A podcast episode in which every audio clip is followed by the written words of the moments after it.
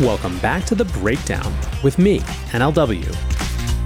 It's a daily podcast on macro, Bitcoin, and the big picture power shifts remaking our world.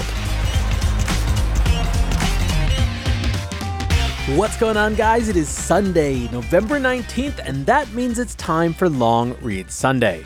Before we get into that, however, if you are enjoying the breakdown, please go subscribe to it, give it a rating, give it a review, or if you want to dive deeper into the conversation, come join us on the Breakers Discord. You can find a link in the show notes or go to bit.ly slash breakdownpod. Hello, friends. Well, today we have one that is short but highly impactful for this Long Read Sunday. So maybe it's not so much Long Read Sunday as much as Badass Read Sunday. Or maybe another way to put it is really important topics that are totally taboo in Washington Read Sunday. Or maybe it's Reject Your Shibboleths and Slaughter Your Sacred Cows Day on Long Read Sunday. I mean, not for those of us in the crypto industry, I think you will find a lot of common cause with this piece, but it goes to the very heart of something that is totally inviolable and beyond question in Washington, D.C., which is, of course, the Bank Secrecy Act. What we are reading is the introductory blog post to a new report from Coin Center called Broad, Ambiguous, or Delegated Constitutional Infirmities of the Bank Secrecy Act. That is a mouthy title, but Coin Center's position is better summed up by the title of this blog post. It's time to have the conversation. Is the Bank Secrecy Act unconstitutional? Subheader Beyond the speech and privacy issues, the BSA is a sweeping delegation of law making power. So let's read the piece by Peter Van Valkenburgh from Coin Center, and then we will discuss it. Peter writes Today we're publishing another report on the Bank Secrecy Act entitled Broad, Ambiguous, or Delegated Constitutional Infirmities of the Bank Secrecy Act. In our 2019 report, Electronic Cash, Decentralized Exchange, and the Constitution, we argued that any application of the BSA's surveillance obligations to software developers would violate the First and Fourth Amendment rights of Americans. We reiterated those arguments in our recent comment on the proposed broker rule. This new report, however, looks at the BSA from another constitutional angle the Supreme Court's current approach towards overbroad laws and the delegation of sweeping powers to the administrative state. As per the title, the report argues that the Bank Secrecy Act is either A, so broad as to criminalize everyday life, B, so ambiguous as to make uncertain its application to millions of Americans, or C, spared from being so broad or so ambiguous by the exercise of legislative authority delegated by Congress to the Treasury Department. Each of these alternative interpretations of the BSA raises substantial constitutional concerns. In the end, we find that it's C, unconstitutionally delegated, but how do we get there and what does that mean? Section Broad. The BSA allows the Secretary of the Treasury to demand transaction surveillance and reports of personal information from a category of entities defined as financial institutions. Originally, that category primarily consisted of insured banks, but over the years it has significantly expanded. The statute, however, doesn't set much of a limit to what should and should not fit in the category, and offers sweeping powers for the Secretary to expand the range of obligated persons, as well as to arbitrarily exempt persons from obligations altogether. What that means in practice is that the executive branch, rather than elected members of Congress, has unbounded authority to decide who will and will not be obligated to engage in a mass financial surveillance program. One of the most flexible aspects of the statute that comes up often in the context of crypto is the definition of money transmitter, a subtype of financial institution.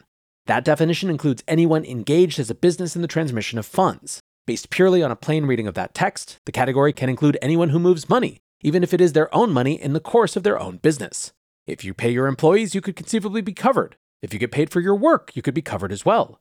While that interpretation might seem wildly broad, it has indeed been the stated interpretation of regulators in the space. In past rulemakings, the Treasury Department has freely admitted that the definition of financial institution in sections 5312A2 and C1 is extremely broad, and the absurd consequences of such a broad law have been mitigated ad hoc in a long list of administrative rulings and guidance documents that selectively exempt some and not others according to a non statutory facts and circumstances test.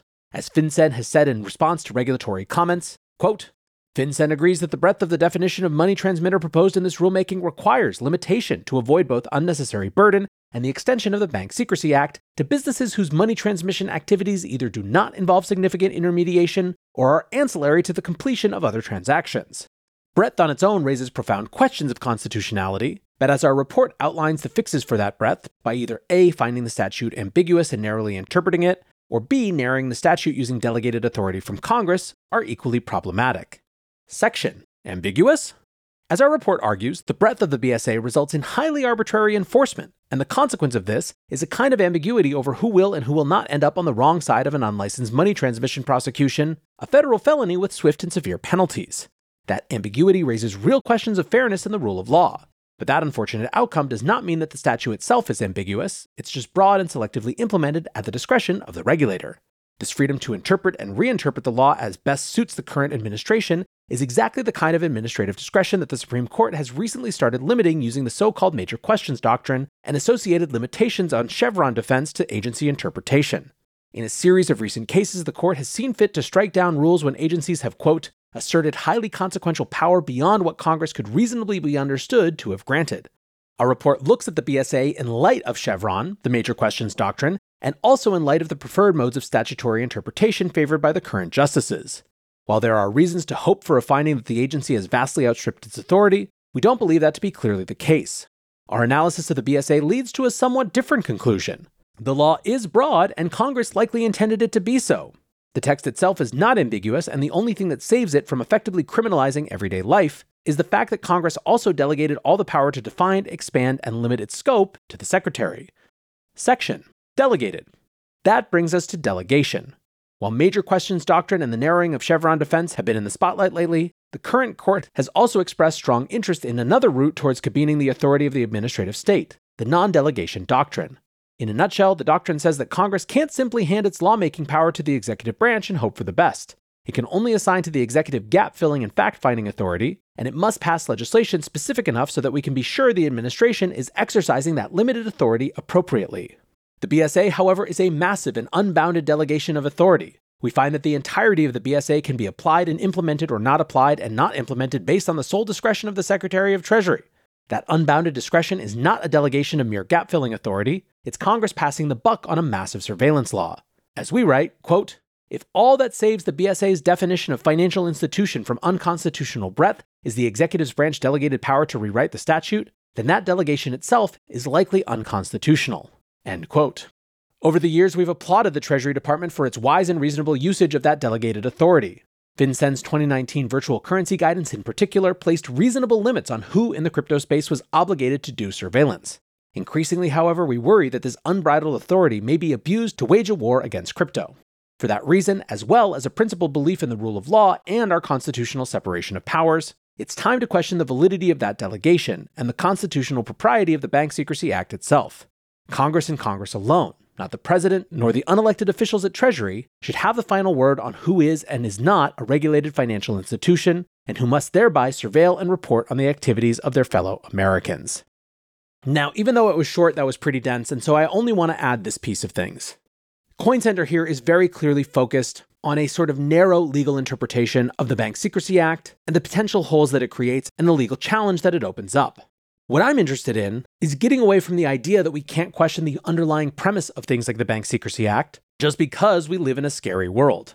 Ever since September 11th and the beginning of this century, the issue of safety on the one hand versus personal liberty on the other has become more and more acute and more and more real, with trade offs in the real world. I believe that we are at another inflection point moment when it comes to that challenge. If you watch the rhetoric, for example, in the AI safety space, much of the implications of it is a massive increase in state power. That's not to say a priori that that's wrong or that some of you won't agree with that, but it's a conversation that we need to have. And I believe it's the type of conversation that, even once resolved, should not ever be treated as fully resolved. When we have rules like the Bank Secrecy Act that are so assumed that we're not allowed to question them anymore, we've lost something fundamental in what it means to be American. I am glad that Coin Center is making this challenge, and I hope that it starts an even bigger conversation than they intended. For now, though, we will wrap this quick little LRS there. I appreciate you guys listening as always. Until next time, be safe and take care of each other. Peace.